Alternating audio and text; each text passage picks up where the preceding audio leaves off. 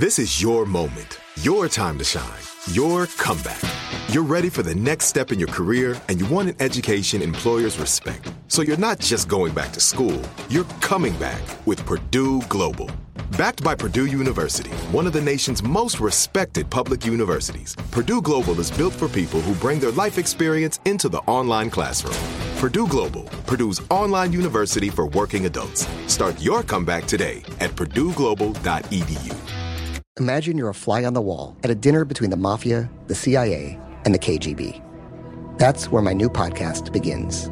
This is Neil Strauss, host of To Live and Die in LA and I wanted to quickly tell you about an intense new series about a dangerous spy taught to seduce men for their secrets and sometimes their lives. From Tenderfoot TV, this is To Die For. To Die For is available now. Listen for free on the iHeartRadio app, Apple Podcasts, or wherever you get your podcasts. The Elevation with Stephen Furtick podcast was created with you in mind. This is a podcast for those feeling discouraged or needing guidance from God. Together in this podcast, we'll dive deep into scripture, uncover the powerful truths that will help you rise above your limitations and embrace your full potential. We're here to equip you with the tools you need to conquer life's challenges. Listen to Elevation with Stephen Furtick every Sunday and Friday on the iHeartRadio app, Apple Podcasts, or wherever you get your podcasts.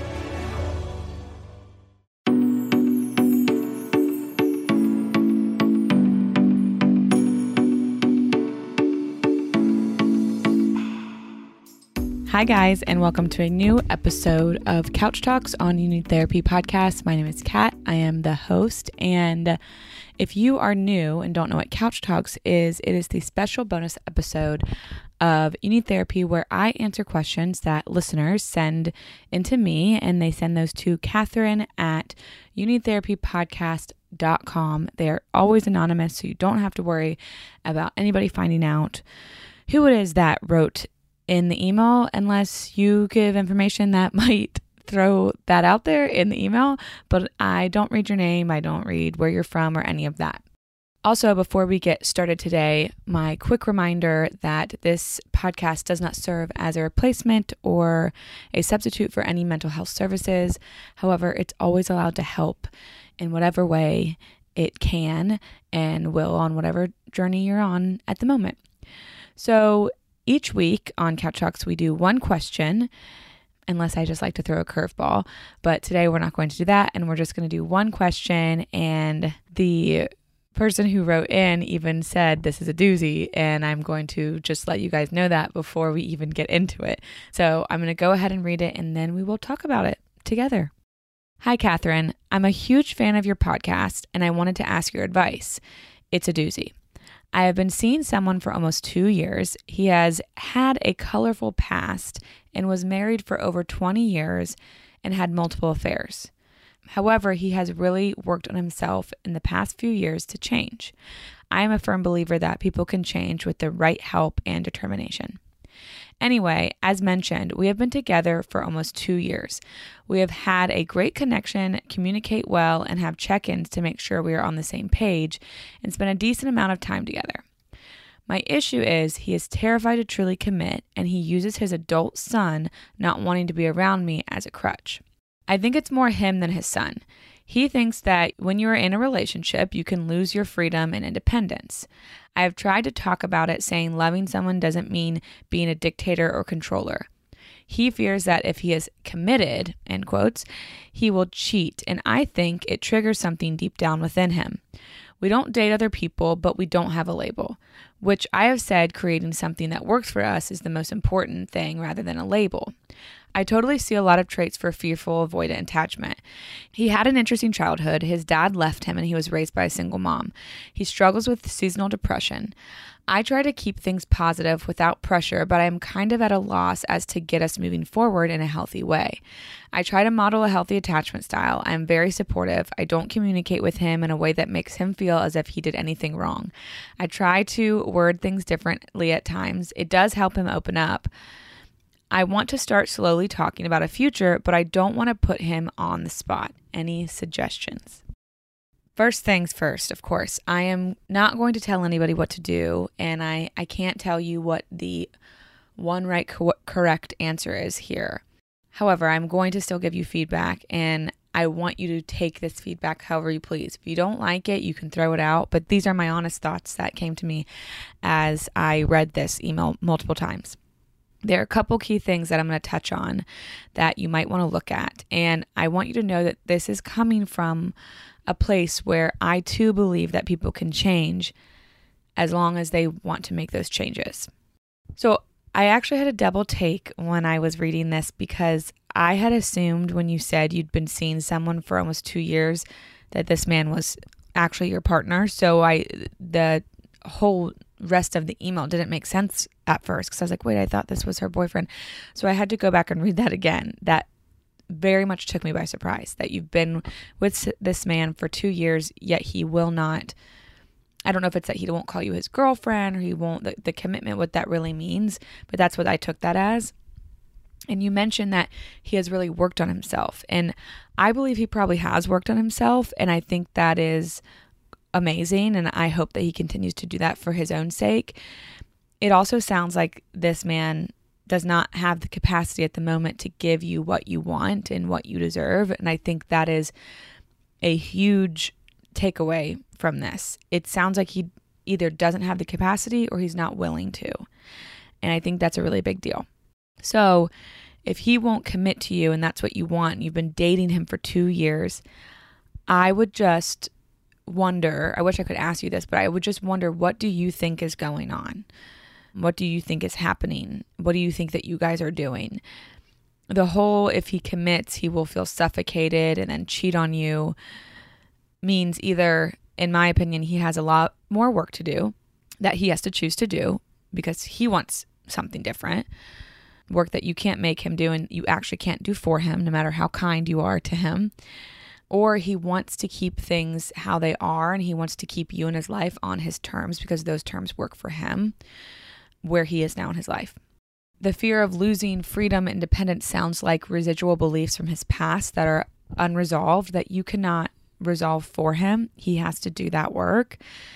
And there is an essence of losing certain freedoms because being single is different than being in a relationship. It comes with not only doing things for yourself, but for the good of another person and also for the good of the relationship as a whole.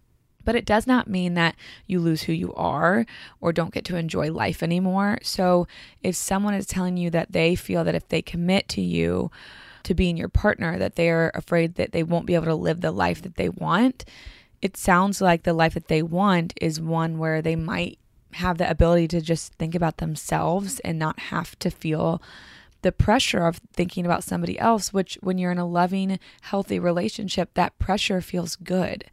I'm sure you've been in a relationship before where it, and I'm sure this one for you, it feels good to have the pressure to think about another person when making plans, when thinking about another person when picking a restaurant to eat, when thinking of, that pressure feels good because you're in this relationship that is also life giving to you. I also think it's very, very, very important to pay attention to how we are showing up in relationships just as much as we are assessing how our partners are showing up. And it appears, again, I have a limited view of this because I just have your email, but it seems as though you might be trying to make yourself adjust what you want to something that you think this man would be okay with rather than just owning this is what I want and this is what I need. And if you can't give that to me, I need to know that.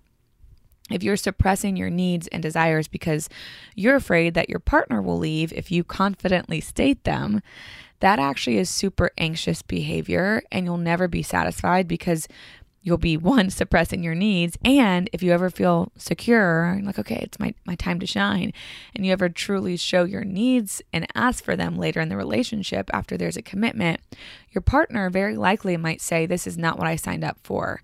So that's a lose lose for you and you're either not asking for what you need or you're asking for what you need then the person is saying i'm not going to give that to you. You say you don't want to pressure him but you've also been dating for two years. And again, I don't know the capacity of what that dating has looked like, but you've been with this man for two years. He is refusing to commit to you. And I'm confused what you are wanting. It sounds like you do want the commitment. And like I said, sometimes pressure is a good thing. You'll either get what you need or you'll realize that you're never going to receive it. And then you have the ability to make a really informed decision about whether I want to sit in this and stay in this place or I want to go look for something that's going to satisfy me more than this. Now, again, like I said in the beginning, when it comes down to it, you get to make whatever decision you want. A question that I would really encourage you to answer before you make a decision is do I want a commitment from this man or do I just want to be connected in some way to him?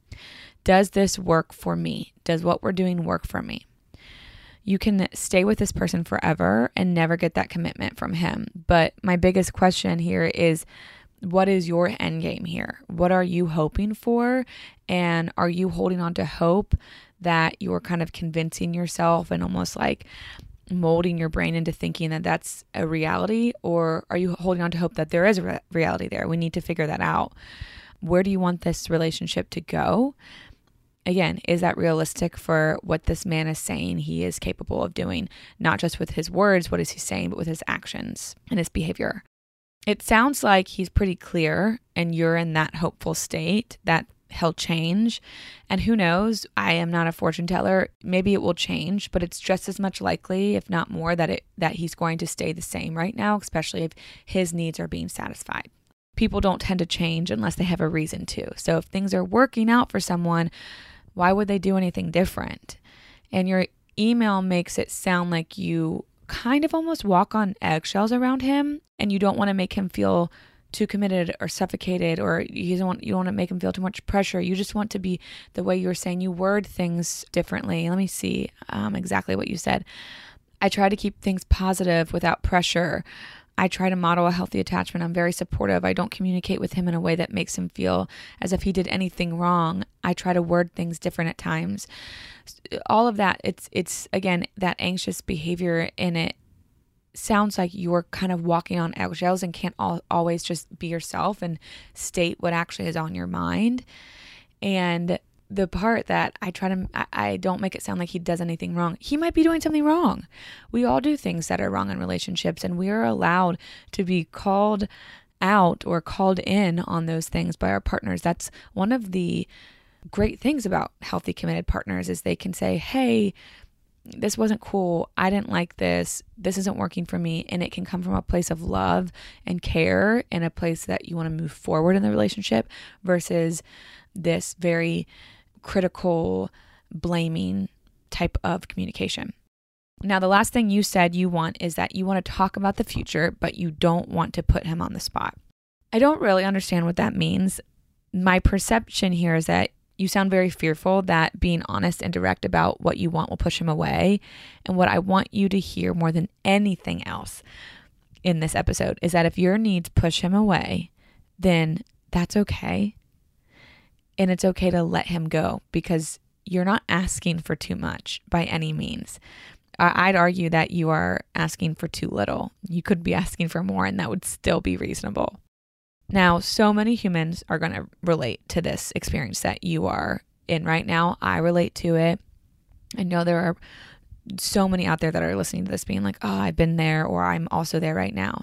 So I want you to know that you're not alone. This isn't a you problem, this is a human problem. It sounds like this also comes down to like a, a worthiness problem of what do I believe I'm worth? A lot of us can get in this scarcity dance where we shave our desires down to a version that we think will be accepted by the ones we're with or the by the ones we want to accept us. But what happens when we do that is we start to create beliefs in ourselves or solidify beliefs that are somewhere embedded in us that say we're too much, we are not worth more, and we convince ourselves that we are happy when actually we aren't. We are just scared of losing something, scared of being alone, scared that something better isn't out there. I want you to imagine taking on an abundance mindset that there is an abundance of relationship out there. There is abundance of connection out there.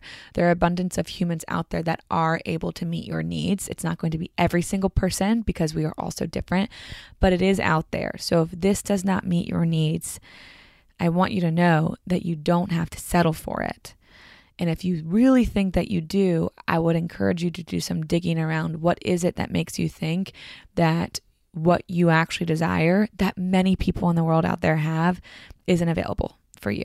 Or what magical qualities have you given to this human that he might actually not have?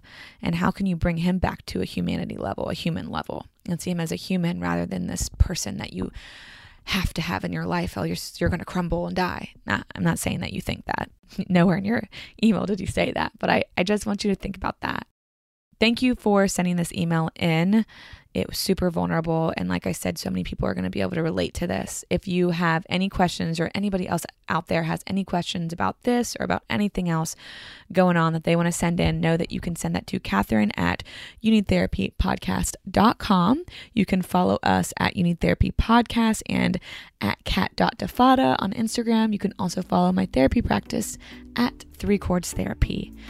Until next Monday, when I talk to you guys again, I hope you guys have the day you need to have.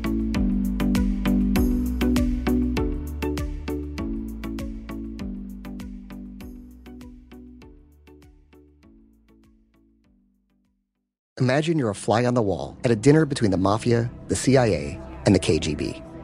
That's where my new podcast begins. This is Neil Strauss, host of To Live and Die in LA and I wanted to quickly tell you about an intense new series about a dangerous spy taught to seduce men for their secrets and sometimes their lives. From Tenderfoot TV, this is To Die For. To Die For is available now. Listen for free on the iHeartRadio app, Apple Podcasts, or wherever you get your podcasts. The Elevation with Stephen Furtick podcast was created with you in mind. This is a podcast for those feeling discouraged or needing guidance from God. Together in this podcast, we'll dive deep into scripture, uncover the powerful truths that will help you rise above your limitations and embrace your full potential. We're here to equip you with the tools you need to conquer life's challenges. Listen to Elevation with Stephen Furtick every Sunday and Friday on the iHeartRadio app, Apple Podcasts, or wherever you get your podcasts. I'm Diosa. And I'm Mala. We are the creators of Locatora Radio, a radiophonic novela, which is a fancy way of saying a, a podcast. podcast. Welcome to Locatora Radio, Season 9. Love at First Listen. We're older, we're wiser, and we're podcasting through a new decade of our lives. This season, we're falling in love with podcasting all over again. And getting to the heart of our stories. We're going places we've never gone before, and we're bringing you along with us. With new segments, correspondence, and a brand new sound. Season 9 is kicking off with an intimate interview with Grammy Award winning singer songwriter Natalia Lafourcade. What's giving you hope right now? Well, when I see what music does to people, it gives me a lot of hope. If you liked Locatora before, you're going to love season nine. Subscribe to our show and you'll see why Locatora is your prima's favorite podcast. Listen to Locatora Radio as part of the Michael Cultura Podcast Network, available on the iHeartRadio app, Apple Podcasts, or wherever you get your podcasts.